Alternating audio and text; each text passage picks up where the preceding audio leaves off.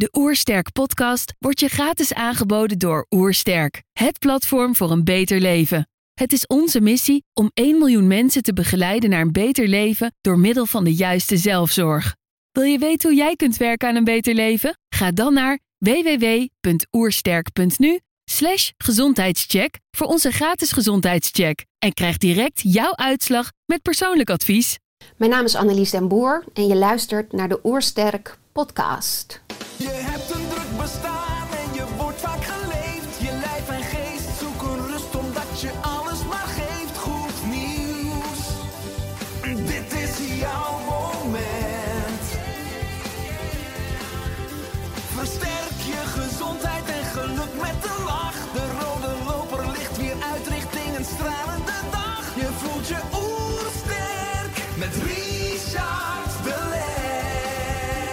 We zijn hier in Heemskerk voor een podcast met Annelies den Boer. Annelies is oprichter en bestuursvoorzitter van Stichting Tegengif. Ik ben benieuwd naar haar tips voor een beter leven. Trouwens, geniet je van onze podcast? Abonneer je dan en laat een reactie of review achter. Zo help je ons om het gezondheidsvirus te verspreiden. Let's start! De Oersterk Podcast. Een ontdekkingstocht naar een beter leven. Annelies, welkom. Dank je. Op jullie website lees ik: We hebben allemaal schadelijke chemicaliën in ons lichaam. Zelfs een baby wordt in de baarmoeder al blootgesteld aan meer dan 200 chemische stoffen. We krijgen deze chemicaliën elke dag binnen via plastics, voeding en verzorgingsproducten.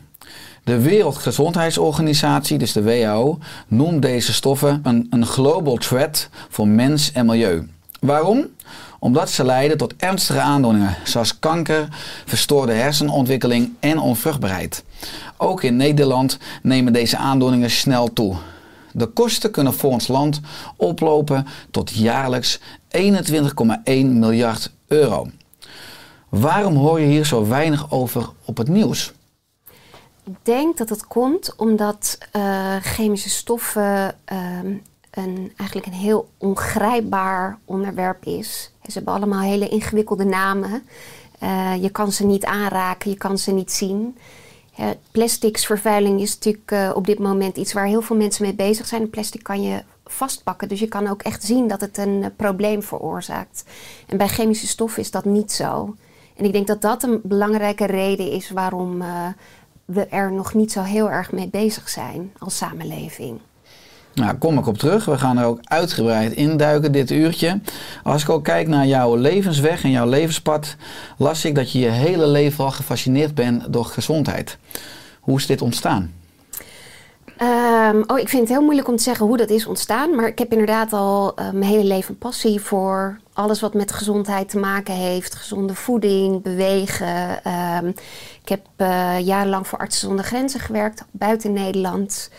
Ehm, en dat is inderdaad eh, de, de rode draad door mijn leven. En ehm, ja, nu zie ik dat onze gezondheid bedreigd wordt door hè, de vervuiling van onze leefomgeving. Dus ik wil eigenlijk de rest van mijn levende of van mijn werkende leven hier aan wijden om hier iets aan te doen. Ja, Ja. nou, enorm belangrijk, essentieel onderwerp. Dat zal blijken uit de inhoud deze podcast. Voor iedereen een aanrader en denk ook een, een, een must. Eh, wat je zegt, hè, we vervuilen op dit moment ons eigen nest. Hè, dus Ja. onze leefomgeving en ook ons lichaam. Hè, er is een toename aan chronisch zieken. Meisjes komen steeds eerder in de puberteit. En, eh, maar er is ook een toename aan vruchtbaarheidsproblemen. Eh, nou, daaronder liggend, hè, dieper liggend, wat is er volgens jou ook aan de hand? Eh, nou, er is een enorme toename geweest de afgelopen 50, 60 jaar van eh, productie van chemische stoffen. En eh, dat zal trouwens de komende decennia nog zo doorgaan. We consumeren met elkaar natuurlijk eh, steeds meer. Ehm, en die chemische stoffen die worden geproduceerd en geconsumeerd, die krijgen wij ook binnen als eh, mensheid. En die doen iets met onze gezondheid. Dat, staat niet los van ons. Ehm, het wordt tot op heden nog gezien alleen als een milieuprobleem. Hè. Vervuiling eh, van de zee, eh, vervuiling van de rivieren, van de lucht. Maar ja, wij staan daar niet los van. Dus het komt ook eh, ehm, in ons lichaam en het doet iets met onze gezondheid. Ja, dat lees ik terug. Hè. Er is veel onderzoek gedaan naar de stoffen die wij in ons hebben, dus in ons lichaam hebben, en wat het met onze gezondheid doet. Wat zeggen deze onderzoekers zoal? Ehm, nou, je had het net al over uh, onvruchtbaarheid. De zaadkwaliteit van uh, de westerse man is uh, de afgelopen decennia met 50% afgenomen. er, is, meer, er zijn meer problemen met zaadbalkanker bij jonge mannen, ook in Nederland trouwens. Um, borstkanker is, is, een probleem. Um, er is een tijdje geleden een uh, opinie verschenen van de Europese voedselwaakhond EFSA, waaruit blijkt dat uh, uh, een groep chemische stoffen PFAS, um, dat die zorgen voor de ondermijning van het immuunsysteem van kinderen. dus ja, de, de problemen zijn enorm.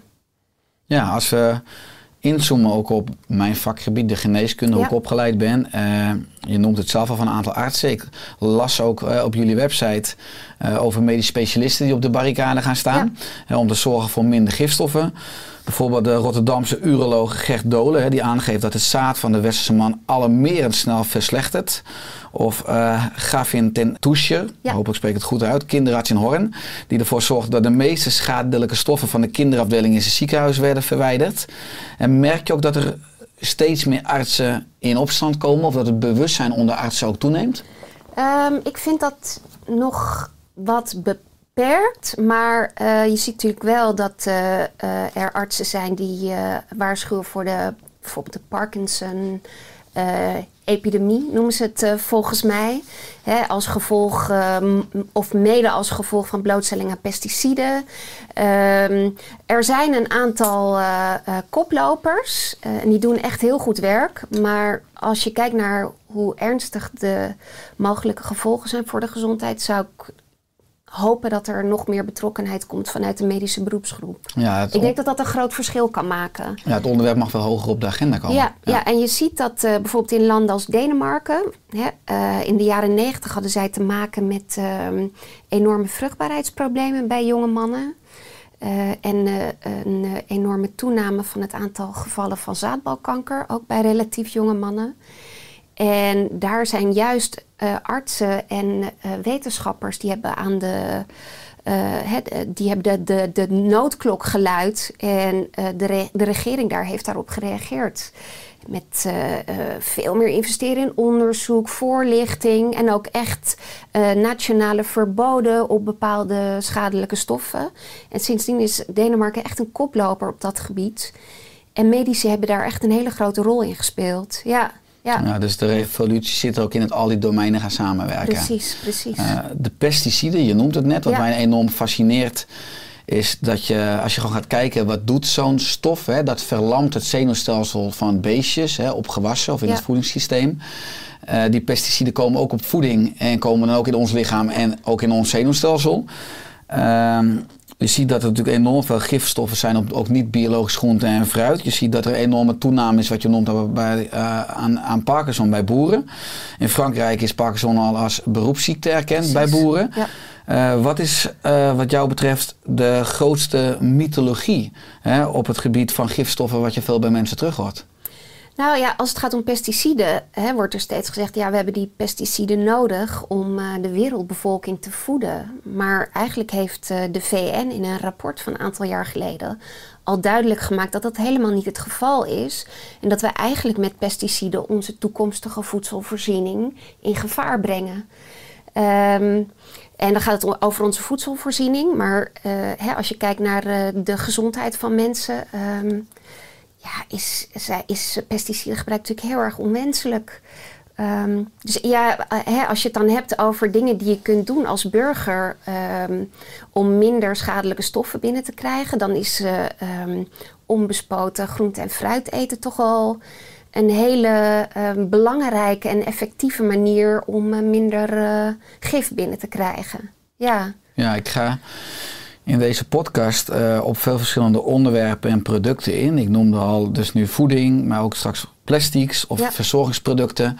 zijn natuurlijk uh, ook industrieën met een enorme uh, lobbycratie. Ja. want ik lees op jullie website het zinnetje over het belang van gifstoffen. Hè. Toch komt deze informatie bij de meeste Nederlanders niet aan. Ja. Toen dacht ik, hoe kan dat nou? Is er ook een lobbycratie vanuit deze chemische industrieën die het verspreiden van eerlijke uh, informatie dwarsboomt?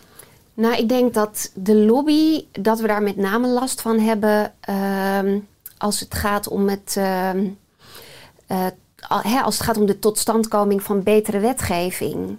Er is eh, in Europa eh, twee jaar geleden een fantastisch plan gelanceerd door de Europese Commissie. De, eh, de EU Green Deal en eh, de Chemical Strategy for Sustainability. Echt fantastisch. Als we dat zouden gaan uitrollen, eh, dan zou dat enorm veel betekenen in positieve zin voor het milieu en de gezondheid in Europa. Maar wat je nu al ziet is dat bepaalde industrietakken toch proberen om een, de, echt een ambitieuze implementatie van dat plan, om dat te ondermijnen. Ehm, en ja, dat vinden we heel zorgwekkend. Dus ik denk dat dat met name het, eh, het grote probleem is. Ja. ja, want er staat dan ook voor mij, dus voor jou, en met mij vele experts die ik afgelopen jaren heb ontmoet, staat als een paal boven water dat toxische chemische stoffen die we elke dag op ons gezicht smeren, opeten of inademen, een belangrijk aandeel hebben in deze trend. Is de inhoud van jouw badkamer of keukenkastje of koelkast ook de laatste jaren radicaal veranderd? Ehm, niet radicaal, maar wel geleidelijk. Ja, eh, naarmate ik meer weet over eh, ja, mijn eigen blootstelling aan eh, schadelijke stoffen, ben ik wel inderdaad stap voor stap ehm, anders gaan consumeren en anders gaan leven. Ja, ja. Niet in één keer, dat is niet te doen, maar stap voor stap. Ja, inderdaad, de kleine stapjes Ja. hebben het grootste resultaat. Ja. Het moet ook vooral praktisch zijn. Op de website staan ook vijf tips en tricks om minder schadelijke stoffen in je lijf te krijgen. Eén, geen plastic. Twee, eco-huidverzorging. Drie, stofzuigen. Vier, was je handen. En vijf, gooi gif je huis uit. Eh, kun je ze kort toelichten? Ja, ehm, nou, het is in ieder geval heel erg belangrijk, hè, wat ik net al zei, om eh, biologische producten voor zover mogelijk. Hè, want het is natuurlijk altijd een, stukje duurder dan reguliere producten. Maar als je biologische producten kunt kopen, zou ik dat echt doen. Ehm, zowel als het gaat om voeding eh, als eh, ehm, huidverzorgings- en schoonmaakproducten. Als ik hier gelijk op in mag Ja, gaan. Want je zegt natuurlijk dat die producten wat duurder zijn. Ja. En het fascineert me enorm als je zou kijken naar de eerlijke prijs. Want Ja. de ongezonde of giftige producten zijn Ja. goedkoper. Maar de kosten die we later hebben aan de gezondheid, maar ook aan het milieu en alles hangt met elkaar samen, aan het hele ecosysteem, zitten er niet in doorberekend. Dus de vraag is natuurlijk of we ons op de lange termijn ook vanuit de politiek en eh, niet in de voet schieten. Precies, precies. Want heel veel van die niet-biologische producten die zijn niet goed voor onze gezondheid, minder goed voor onze gezondheid. En ze zorgen ook voor een ver- vervuiling van onze leefomgeving. Dus in feite, eh, als je kijkt naar de maatschappelijke kosten, zouden die eh, producten veel duurder moeten zijn. Maar helaas is dat op dit moment niet zo. Ja. Duidelijk, ik onderbrak je, maar ga door. Geeft niet, Ja. geeft niet. Ehm, ja, wat een, een, een tip is die niks kost, eh, dat is zorgen voor zo min mogelijk huisstof in je huis. En dat komt ehm, omdat alle producten in je huis, hè, ehm, huishoudelijke apparaten, keukenmachines, waterkoker, eh, meubels, elektronica, die slijten. En eh, de, ehm, de, de chemische stoffen die in die producten zitten, die komen daarmee in je huisstof terecht. Dus eh, vlamvertragers, PFAS, noem maar op, komt in je huisstof terecht. En dat adem je weer in. Ehm, dus eh, wil je op een, eh, ja, eigenlijk een hele eenvoudige manier minder van die stoffen binnenkrijgen, dan is het echt een kwestie van ervoor zorgen dat je huis eh, stofvrij blijft. Luchten, moppen, zuigen, dat soort dingen. Dus een, een hele simpele tip, maar bewezen effectief. Mooi. Ja, qua huid, huidverzorging. ja, ja. Eco staat er ook. Ja, eco, eco-huidverzorging, ja. eco. En eh, wat ik altijd heel leuk vind om te vertellen is dat het ook echt effect heeft. Er is een Amerikaans onderzoek geweest van een Amerikaanse universiteit. Die heeft een groep vrouwen eh, een aantal dagen gevolgd. De ene groep die ehm, bleef ehm, huidverzorgingsproducten gebruiken. eh, nou, normale, niet-biologische huidverzorgingsproducten. Ehm, en eh, de andere groep die ging eh, ehm, na een aantal dagen biologische huidverzorgingsproducten gebruiken. En de urine van die vrouwen werd vergeleken en bleek dat die vrouwen met biologische huidverzorgingsproducten minder ehm hormoonverstorende stoffen in hun eh, urine hadden. Dus dan zie je toch eh, dat je ook echt zelf eh, ervoor kan zorgen dat je minder schadelijke stoffen binnenkrijgt. En ik zeg bewust minder, want ja, helemaal je blootstellingen aan al die schadelijke chemische stoffen terugbrengen, dat kan niet, want ze zitten ook in ons drinkwater en in de lucht. Ja, dus ook Ja. al heb je een biologische moestuin, dan valt er toch enigszins wat toxische regen op. Bijvoorbeeld, bijvoorbeeld in ons drinkwater, daar zitten ook eh, ongewenste stoffen in, pesticiden, residuen, PFAS, eh, noem maar op. Ja, helaas, Ja. helaas. Ehm, puntje 5 is gooi gif je huis uit. Ja. Hè? Waar moet ik dan aan denken? Nou ja, denk dan aan eh, bijvoorbeeld eh, schoonmaakmiddelen die eh, parfums bevatten, die allergieën kunnen veroorzaken, maar ook ehm, hormoonverstorende stoffen, et cetera. En denk aan dat soort dingen. Hè? Ehm, onkruidverdelgers, ja, allemaal hele nuttige dingen misschien, maar die niet zo goed zijn voor je gezondheid. Ja. Ja, want als we het, eh, ons huis uitgooien, moet het alsnog eh, Ja. verbrand worden of Klopt. afgebouwd worden. Klopt. Eh, wat je zegt, er komen aankomende jaren nog tienduizenden giftige stoffen bij. Ja. Zie je dus dat het milieu met een soort opeenstapeling steeds toxischer wordt, omdat bijvoorbeeld misschien bepaalde toelaatbare waardes overschreden worden. Ik bedoel, Ja. er is natuurlijk een, een, ja, een enorme opbouw, Ja. net in het lichaam, maar ook in de natuur of in het oppervlaktewater aan dit soort toxische stoffen. Ja, dat klopt. En dat is heel zorgwekkend. Ehm, een aantal universiteiten uit Scandinavië eh, en eh, de VS en Canada... die hebben een aantal maanden geleden eh, op basis van heel lang onderzoek vastgesteld... dat we als mensheid een planetary boundary hebben overschreden... als het gaat om ehm, de vervuiling door chemische stoffen. En dat wil zeggen dat we onze aarde zo erg hebben vervuild... dat het eigenlijk een een, een minder, eh, hoe zal ik het zeggen, ehm, ja, vriendelijke plek is om te wonen voor ons als mensen. En de vraag is of we nog ehm, ja, tij kunnen keren. Hè? Want wat ik eerder al zei, is de, eh, de chemische industrie die blijft steeds meer eh, chemische stoffen produceren. Ehm, dus ehm, waar we naartoe moeten is naar een systeem met minder chemische stoffen en vooral chemische stoffen die eh, minder schadelijk zijn of helemaal onschadelijk. Hè, die afbreekbaar zijn, niet schadelijk voor onze gezondheid en eh, het milieu. Daar moeten we naartoe.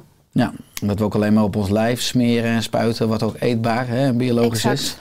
Eh, kom ik op het punt qua geurtjes. Eh, vroeger had ik ook allerlei hippe merken. Ik kom al jaren niet meer in zaken als Easy Paris of de Douglas. Hou ik vaak ook mijn neus in in winkelstraten, want ik weet hoeveel chemie er uit die winkel stroomt. Hè, vol met chemische geuren. Waar je trouwens ook doorheen moet. Ik was laatst in de Bijenkorf in Amsterdam. Moet je ook door die begane grond met al die geuren.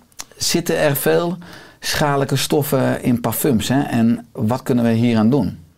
Nou, we hebben in december eh, vorig jaar hebben we een eh, rapport gepubliceerd over chemische stoffen in parfums. Dat hebben we samen met de Deense Consumentenbond en eh, de Belgische organisatie Kom op tegen kanker gedaan. What's the smell? Ja, Pro- ja. Problematic chemicals in the perfume. Ja, nou de titel verraadt Was het een al. mooi rapport, ja. Ja, Ehm, ja en eh, we vonden inderdaad veel eh, ehm, stoffen die de hormoonhuishouding kunnen verstoren.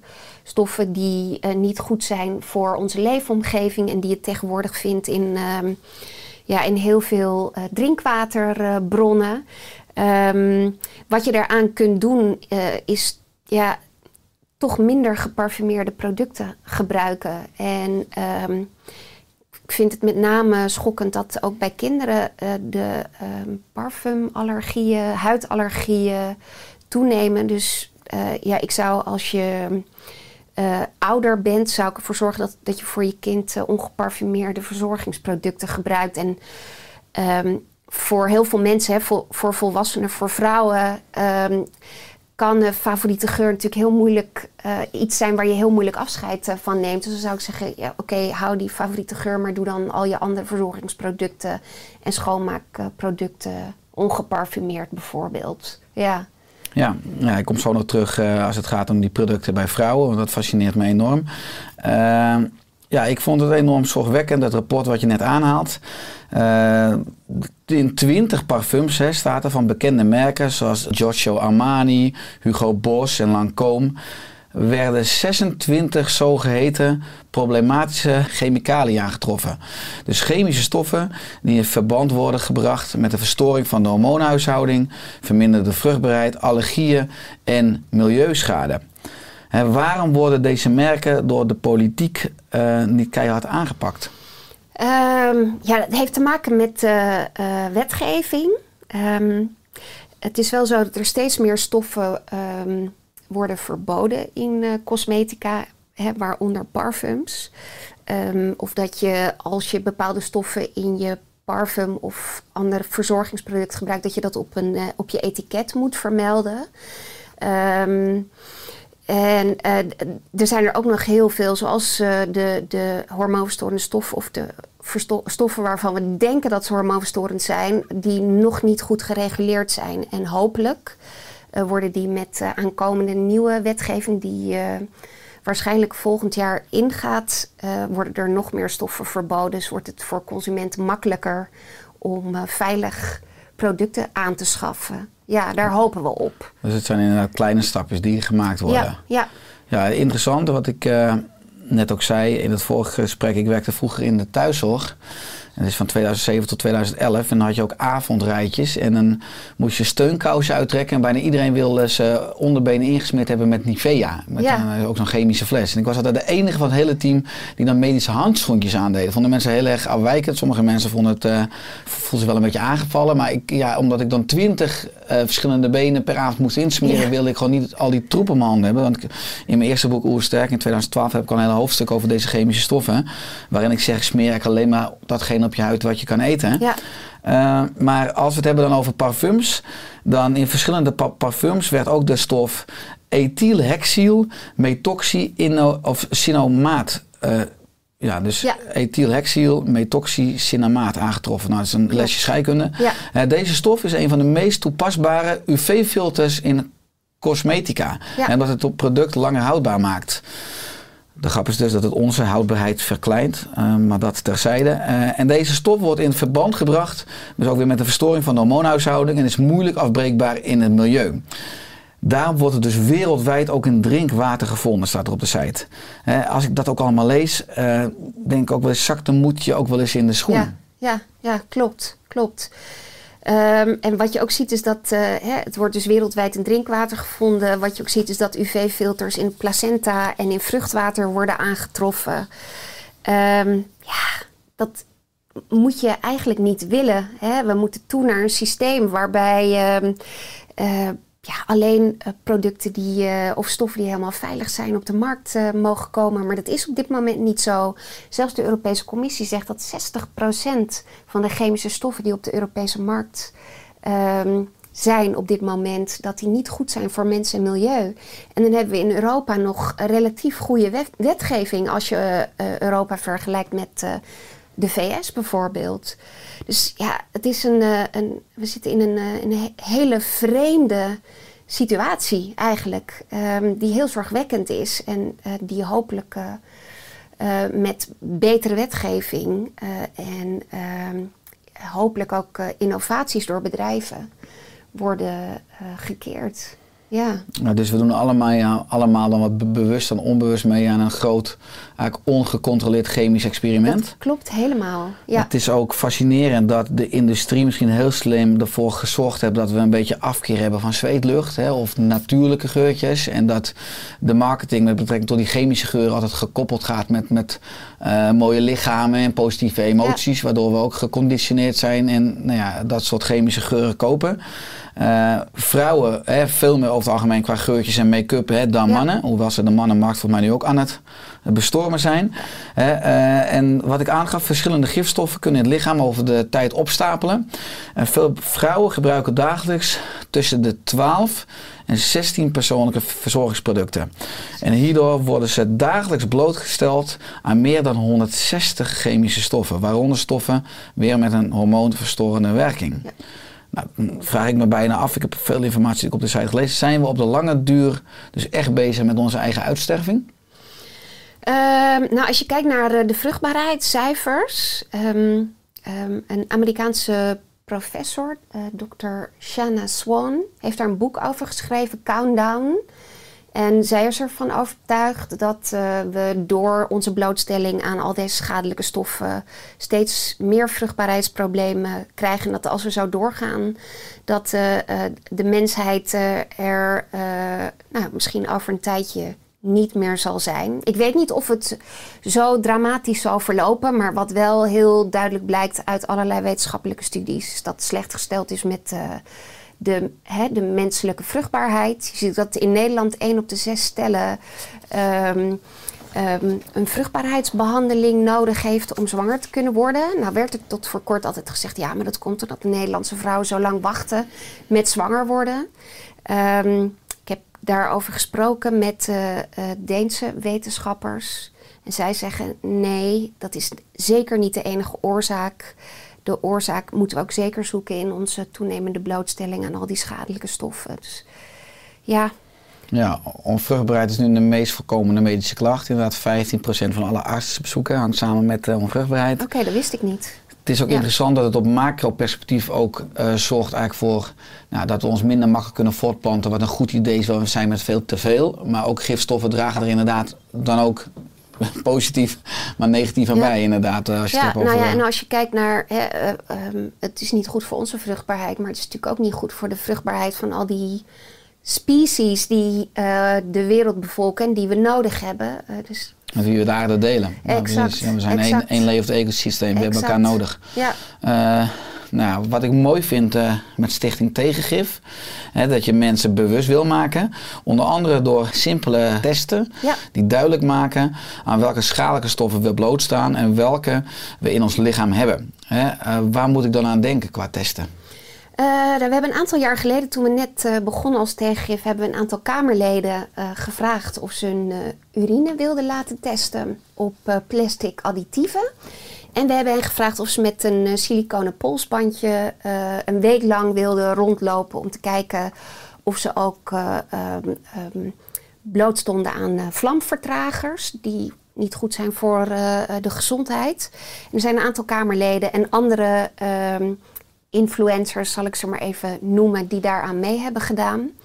En ja, uit dat onderzoek dat werd uitgevoerd door de Vrije Universiteit in Amsterdam, bleek dat eh, eh, ja, eigenlijk eh, alle deelnemers blootstonden aan die schadelijke stoffen, dus plastic additieven en vlamvertragers. Er was wel wat variatie, maar iedereen kreeg die stoffen binnen.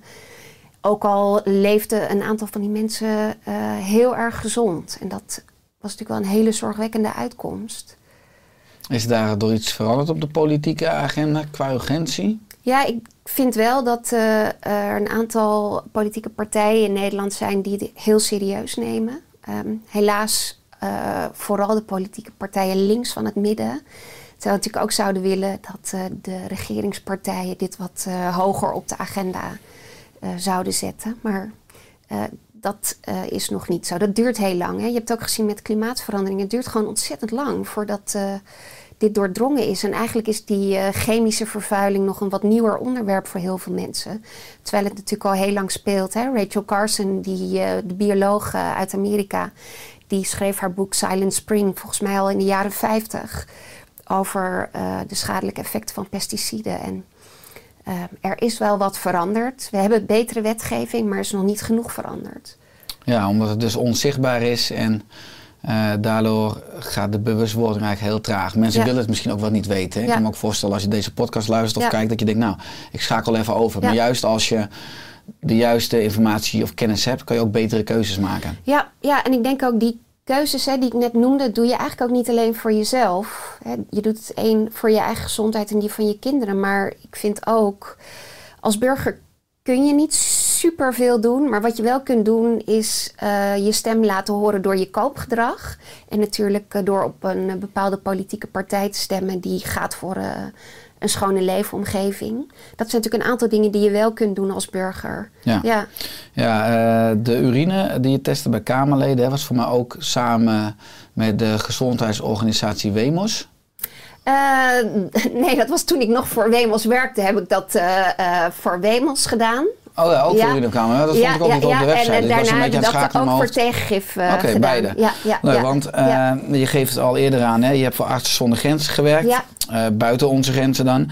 En ook voor de gezondheidsorganisatie WEMES. Klopt. Eh, wat hebben deze ervaringen jou gebracht?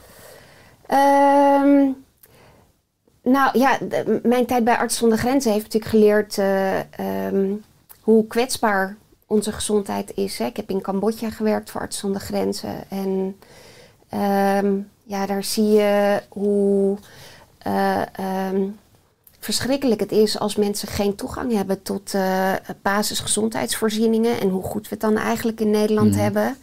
En eh, mijn tijd bij Wemos heeft me geleerd, heeft me meer inzicht gegeven in eh, ehm, gezondheidspolitiek, ehm, eh, ma- bepaalde machtsverhoudingen. ehm, eh, hè, wie zijn de belangrijke actoren als het gaat om het eh, bepalen van beleid die eh, invloed heeft op onze gezondheid? Ja. Ja, vooral het laatste is interessant, hè? want je bent een groot voorstander van een gezonde leefomgeving. Wat zou jij doen als minister gifvrije wereld als je in die structuren zou werken? En echt alle macht en ook geld hebt om radicale veranderingen door te voeren. Nou, dan zou ik eh, ehm, gaan voor hele strenge regelgeving. ehm, om ervoor te zorgen dat eh, gifstoffen niet op de markt kunnen komen. En ik zou ervoor zorgen dat ehm, het eh, interessant is voor bedrijven om gifvrije producten en ja, ehm, veilige chemicaliën te produceren. Ehm, daar kun je natuurlijk bepaalde incentives voor bedenken. Ehm, en ik zou zorgen voor veel betere voorlichting voor eh, kwetsbare groepen zoals zwangere vrouwen. En ik zou biologisch promoten. Ja, Ja, er is natuurlijk ook een radicale toename van plastic nu. Ja. In, nou, lopen supermarkt in. Ik bijvoorbeeld kom wel in de Albert Heijn, waar ik ook biologisch koop, maar alles is verpakt in plastic. Ja. Hè? Alles zit eh, in plastic. Ehm, plastic is natuurlijk rijk aan eh falaten en bisphenol A, hè, Ja. dus weekmakers. Is het mogelijk om ja, ook zoveel mogelijk eh, plasticvrij te leven in een wereld die steeds voller wordt aan plastic? Hè? Lukt jou dat en, en hoe doe je dat? Want bijvoorbeeld wat ik vaak denk, ook op vrijdag op de weekmarkt in Heemskerk. Als ik dan bij de notenkraam sta of bakjes olijven en gaat in die plastic bakjes, denk ik, chips, had nou weer even een bakje van thuis meegenomen. Ja, Dan ben ik al, ja. al iets te laat natuurlijk. Maar eh, lukt jou het om, om zoveel mogelijk plastic eh, te vermijden? nou ik vind het, eh, dat, ik vind het behoorlijk moeilijk. Ja, ik probeer het wel. Eh, je hebt natuurlijk eh, winkels die eh, ehm, plasticvrije verpakkingen, ik mag denk ik geen namen noemen, maar die plasticvrije Ja, alle verpakkingen. namen noemen. eh, Zeker. Ja, ja, Ecoplaats heb volgens mij ook een SVI ja. geopend. Ja. Ja, ja. Ja. Dus daar probeer ik zoveel mogelijk eh, mijn inkopen te doen. Ehm, en eh, nou ja, als ik weer eh, ehm, normaal kan lopen, dan ga ik weer naar de markt. Ehm, hè, want dan heb je toch minder verpakte producten. Maar het is inderdaad heel moeilijk. Ehm, maar ook als ze plasticvrij consumeren, zijn we er nog niet. Eh, wij hebben vorig jaar een onderzoek eh, gepubliceerd ehm, over PFAS in eh, voedselverpakkingen. En eh, juist voedselverpakkingen die op de markt zijn gebracht als ehm, duurzaam alternatief voor plastic. Die werden gemaakt van eh, eh, geperste plantaardige vezels. Die bleken juist enorm veel PFAS eh, te bevatten. Ehm, dus het is ook heel moeilijk ehm, hè, als je geen plastic verpakking hebt om dan te weten, oké, maar als het ergens anders in verpakt zit, is het dan helemaal vrij van schadelijke chemicaliën. Dus onverpakt is eigenlijk het beste. En eh, ja, daarom juich ik ook die verpakkingsvrije winkels, eh, die eh, er nog veel te weinig zijn, enorm toe. Ja. Ja, het is soms wel een, vind ik, een aparte constatering dat we in alle rijkdom ook op een bepaald gebied heel arm zijn. Als je het hebt over bewustwording, maar ook echt stappen met z'n allen durven maken. Ja. Als verplichting bijna naar onze kinderen, Ja. naar de aarde Ja. en ook naar een duurzame toekomst. Ja. Dat Ja. we het allemaal veel te veel voor lief nemen en parkeren of veel meer op anderen wachten. Dat, Ja. eh, of op de politiek of Ja. voor, in plaats van dat we allemaal gewoon onze machten kennen. Ja, ja, nou, ik ben het helemaal met je eens. Ehm, en eh, ja, ik kan me ook voorstellen dat mensen denken van ja, maar wat maakt het uit als ik in mijn eentje die stap zet? Dus ik heb er heel veel bewondering voor. En mensen die eh, al jarenlang verpakkingsvrij leven. Echt fantastisch. Ehm, maar ik denk toch dat het meest effectief is als er eh, ja, verbod komt op, eh, op bepaalde producten en bepaalde verpakkingen. Ehm, ja, Ja, want plastic zit ook bijvoorbeeld aan de binnenkant van blik of aan de binnenkant van pakken melk. Het zit Ja. natuurlijk ook misschien op plekken waar mensen het helemaal niet per se weten. Ja, het, is, het is overal een beetje te voelen, omdat het zo goedkoop is en zo praktisch. ja, ja, ja. In, eh, aan de binnenkant van blik zit epoxyhars. En daar zit dan inderdaad ook weer bisphenol A in. Zat bisphenol A in. Eh, want bisphenol A is natuurlijk heel erg impopulair geworden en eh, eh, is ook aan banden gelegd. En wat je dan ziet is dat er dan weer ehm, andere stoffen op de markt worden gebracht die daar heel erg op lijken. En eh, ehm, ja, die in sommige gevallen net zo schadelijk zijn. Ja, Is het belangrijker dat de industrie ook, dus de chemische industrie die dit soort stoffen produceert, dan misschien meer prioriteit gaat stellen aan nou, misschien al volksgezondheid in plaats van alleen maar een kostprijs van een grondstof en dan winstmarge zeg maar, van het product? Wat, Ja. wat, welke uitdagingen? Maar eigenlijk zou de hele chemische industrie misschien wel afgestraft moeten worden. Eh, Ik ik- afgestraft en afgeschaft, maar ik weet niet of we zonder een chemische industrie kunnen. Ehm, en ik denk ook dat de eh, chemische industrie ehm, ook al een verduurzame, verduurzamingsslag heeft gemaakt. Maar ook denk ik dat eh, eh, bij een verdere verduurzaming van de chemische industrie het heel erg belangrijk is dat er hele duidelijke wetgeving komt ehm, van wat wel en wat niet mag. En als je ziet dat, de, hè, wat je ziet is dat als er een verbod komt op een eh, bepaalde stof, dat het dan opeens eh, leidt tot, eh, tot innovatie. Ehm, dus ik, ik, ja, ik geloof daar heel erg in. In duidelijkheid, goede wetgeving.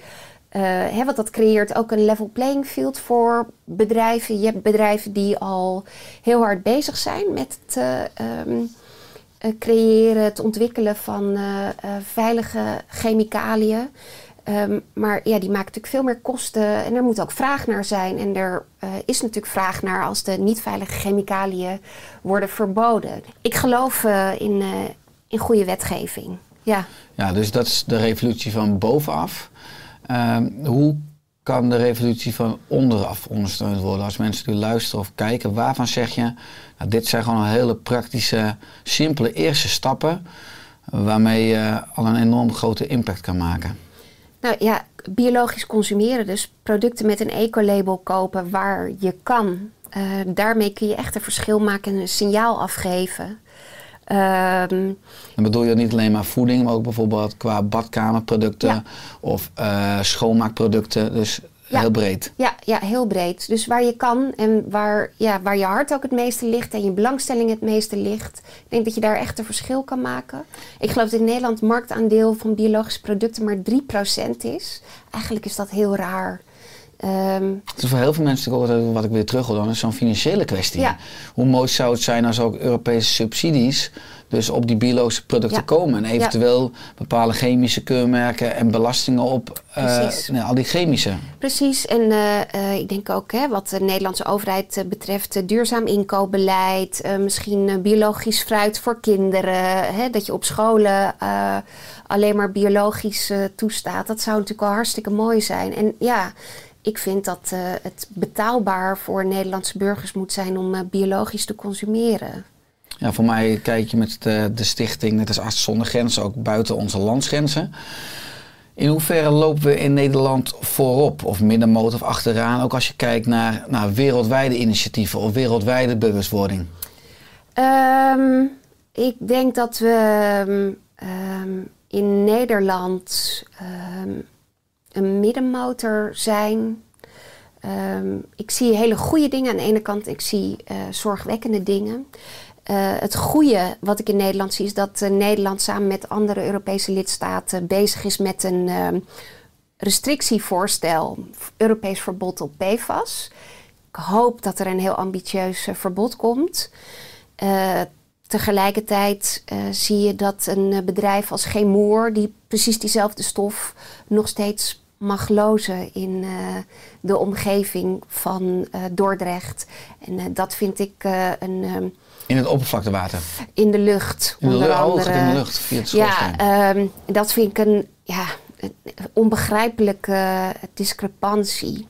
Ehm, ik vind dat we, als je ons vergelijkt met Denemarken, we achterlopen als het gaat om echt nationale maatregelen. Denemarken doet heel veel aan investeren in onderzoek eh, en in eh, nationale verboden op schadelijke stoffen.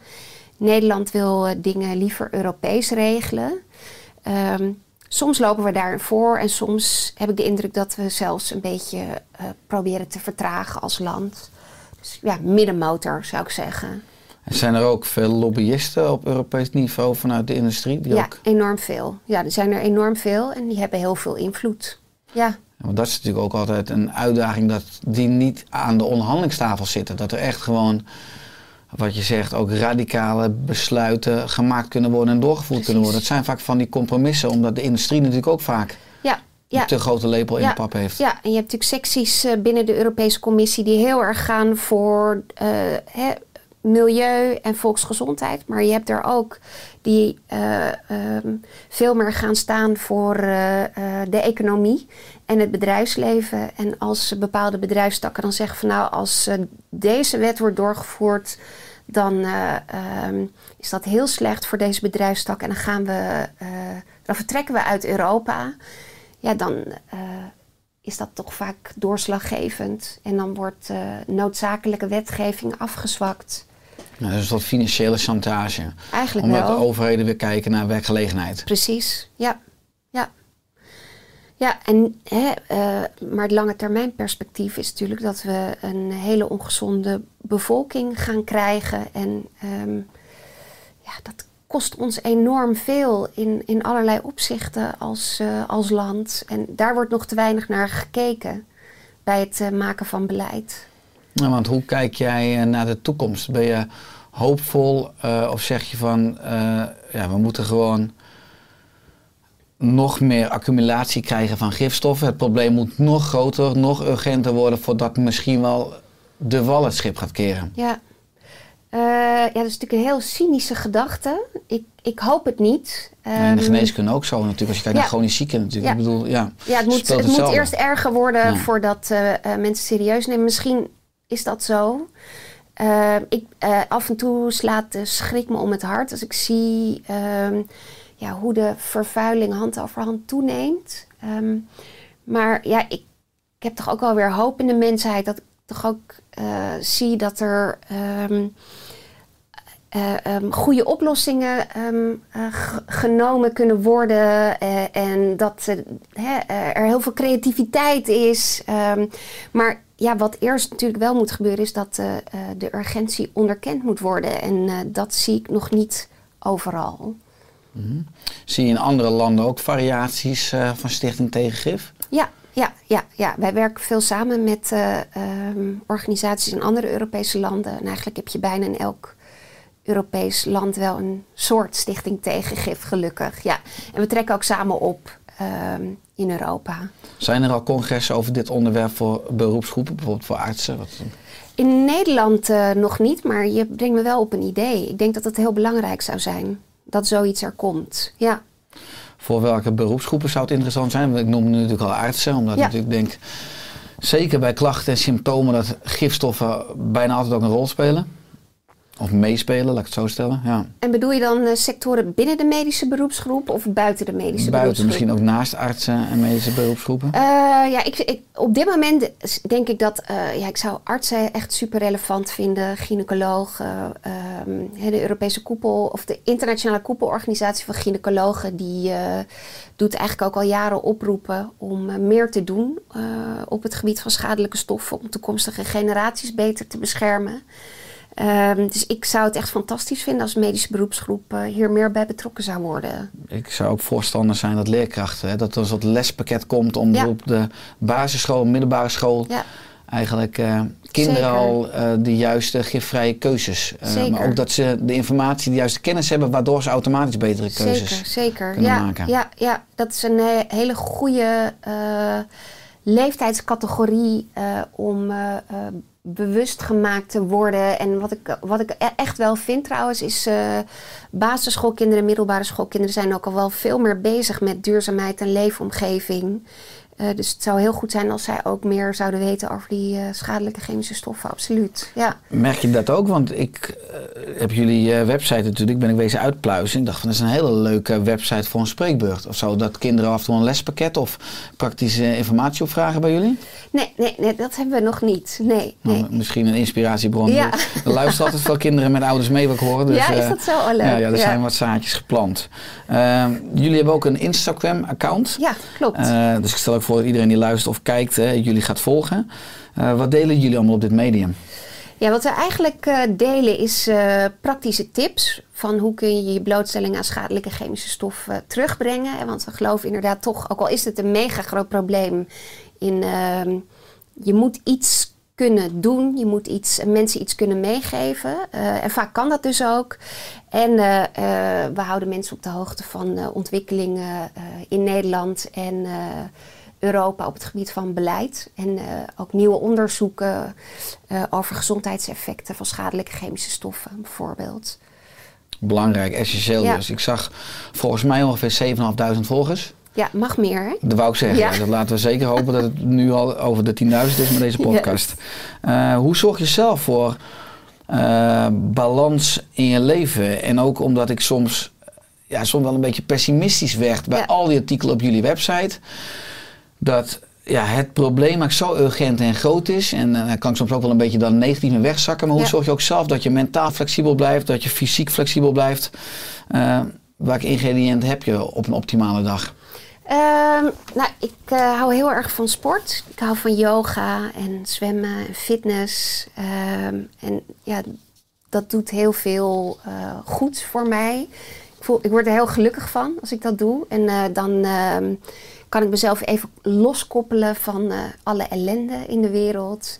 En uh, ik heb een gezin, dus ik heb, ik heb een dochter van 14. En ja, dat, dat houdt je ook met beide benen op de grond. En dat motiveert me ook enorm. Want soms denk ik wel van, oké, wat voor wereld laat ik, uh, hè, laat ik na aan mijn dochter? Dus dat motiveert me enorm om door te gaan met dit werk. Ja. Heeft zij die interesse nu ook al? Ja, ze weet er ontzettend veel uh, van. En ja, ze gaat er heel goed mee om. Hè? Ze uh, kan het ook heel goed uh, relativeren in die zin dat ze er niet heel erg ongerust over wordt. Maar ze weet er wel heel veel van en is er ook echt, echt wel mee bezig. Ja, ja. Mooi, mooi. De, de toekomst, hè? De ja, aankomende generatie.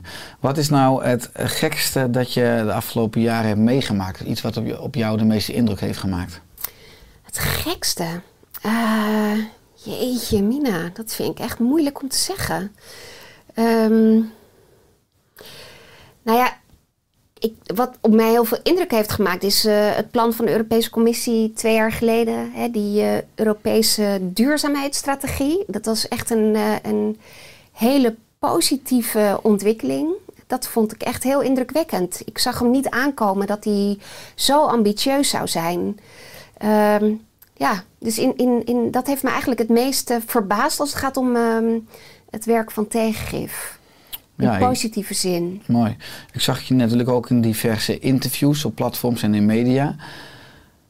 Staan journalisten er ook steeds meer voor open? Ik vind zelf journalisten echt een spanningsveld, omdat ze heel vaak nou, een beetje uh, domme open deur vragen stellen. Maar uh, dat is mijn ervaring. Hoe is het bij jou met betrekking tot dus het onderwerp gifstoffen? Merk je dat journalisten het onderwerp ook zeg maar, serieus nemen?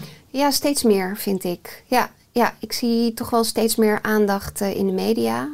Um, nog niet genoeg natuurlijk, maar ja, ik uh, vind bijvoorbeeld dat een, een, consumentenprogramma als Radar eigenlijk al jarenlang uh, aandacht geeft aan het onderwerp van hormoonverstorende stoffen en PFAS. Dat vind ik heel belangrijk, omdat zij natuurlijk een heel breed publiek uh, kunnen bereiken. En een pu publiek wat misschien normaal gesproken niet uh, heel erg geïnteresseerd is in duurzaamheid. Um, en ook ja, we hebben met ons onderzoek naar PFAS uh, op de voorpagina van Trouw gestaan. Daar waren we natuurlijk ook heel blij mee, want dat heeft er ook gelijk weer voor gezorgd dat er heel veel aandacht was in de Tweede Kamer. Dus ja, ik denk wel dat er steeds meer aandacht voor is, maar het kan natuurlijk altijd meer. ja. Zijn er ook bepaalde diagnostische onderzoeken, dus die luisteraars of kijkers kunnen aanvragen om erachter te komen wat voor gifstoffen in hun lichaam zitten aan testen? Eh, dat is eigenlijk heel moeilijk om dat als individu eh, te doen. Ehm, het is voor ons soms ook best moeilijk om een laboratorium te vinden die bereid is om eh, dit soort onderzoeken te doen. Als mensen geïnteresseerd zijn, er loopt op dit moment een onderzoek, maar dat heeft geen zin, want dit wordt pas in november uitgezonden. Dus dat Halen we eruit. strike this one. Ja, ja, ja, ja. Ja, dus het is best lastig om dus een laboratorium te vinden of die testen te doen. Ja. Aan de ene kant heb je dan natuurlijk een, een diagnose. Je weet dat er gifstoffen of hoeveel gifstoffen in je lijf zitten. Belangrijk is natuurlijk wat kan je eraan doen? Hoe kan je ervoor zorgen dat die gifstoffen zoveel mogelijk weer je lichaam uitgaan? Ja. Zijn daar bepaalde handvatten of bepaalde leefstijltools voor? Nou ja, minder. eh, hè, eh, je kunt ervoor zorgen dat je minder schadelijke chemische stoffen eh, binnenkrijgt. Hè, door die, die tips die ik eh, eh, net noemde. Ehm, maar ja, helemaal ehm, geen schadelijke chemische stoffen binnen, binnenkrijgen. Ook al woon je in een hutje op de hei, dat lukt niet. Hè, er worden in, eh, eh, op, de, op de Noordpool en in allerlei afgelegen gebieden worden in dieren schadelijke chemische stoffen gevonden. Dus die, eh, die stoffen, bijvoorbeeld PFAS, die, die eh, gaan de hele wereld over. Die zijn heel mobiel. Dus er- is eigenlijk geen ontkomen aan. Dat is wel een, eh, ja, een hele deprimerende conclusie. Ja, sowieso is natuurlijk de lever een belangrijk orgaan in onze buikholte om te ontgiften. Ontgift in twee fases. Zeker ook op voedingsgebied zie je dat bijvoorbeeld eh, bloemkool of broccoli of ook de loken, knoflook, ui, prei, artichok. Wat we weinig meer eten, maar artichok ook natuurlijk lekker. Heel lekker. Ook op pizza.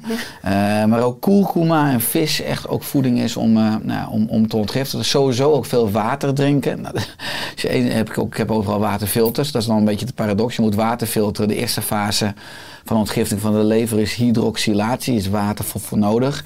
Aan de andere kant heb je water nodig om te ontgiften. En aan de andere kant zitten er weer gifstoffen in je water. Water, Daarom ja. filter ik dat weer Ja. uit met allerlei waterfilters. Maar dat is dus een beetje continu het spanningsveld van de moderne mens. Ja, ja. Ja. precies.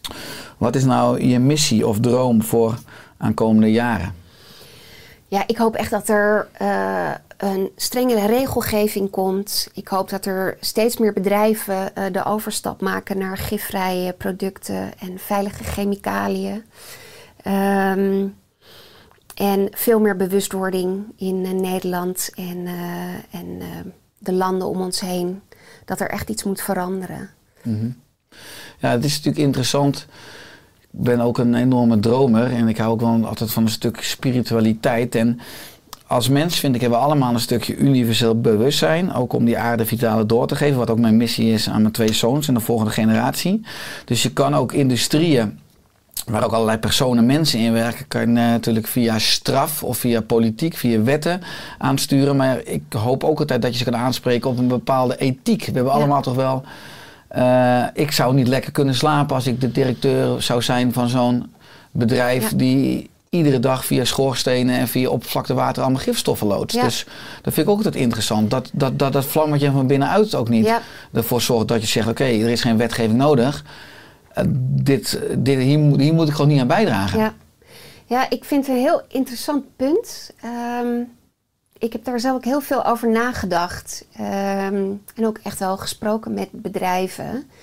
Maar ik denk dat als je aan het hoofd van een bedrijf staat, is de, eh, de waarde van de aandelen en de economische continuïteit, dat zijn belangrijkere stimuli. eh, en dat bepaalt veel meer het gedrag van eh, bedrijven en CEO's dan ehm, ja, wat, wat, hè, wat, wat draag ik bij en wat, wat, wat in positieve of negatieve zin aan eh, milieu en gezondheid. Ehm, en ik zou eerlijk gezegd niet weten hoe we dat kunnen veranderen. Ehm, dat is een dynamiek en, en eh, die, die eh, heeft bepaalde wetmatigheid waar bedrijven langs ehm,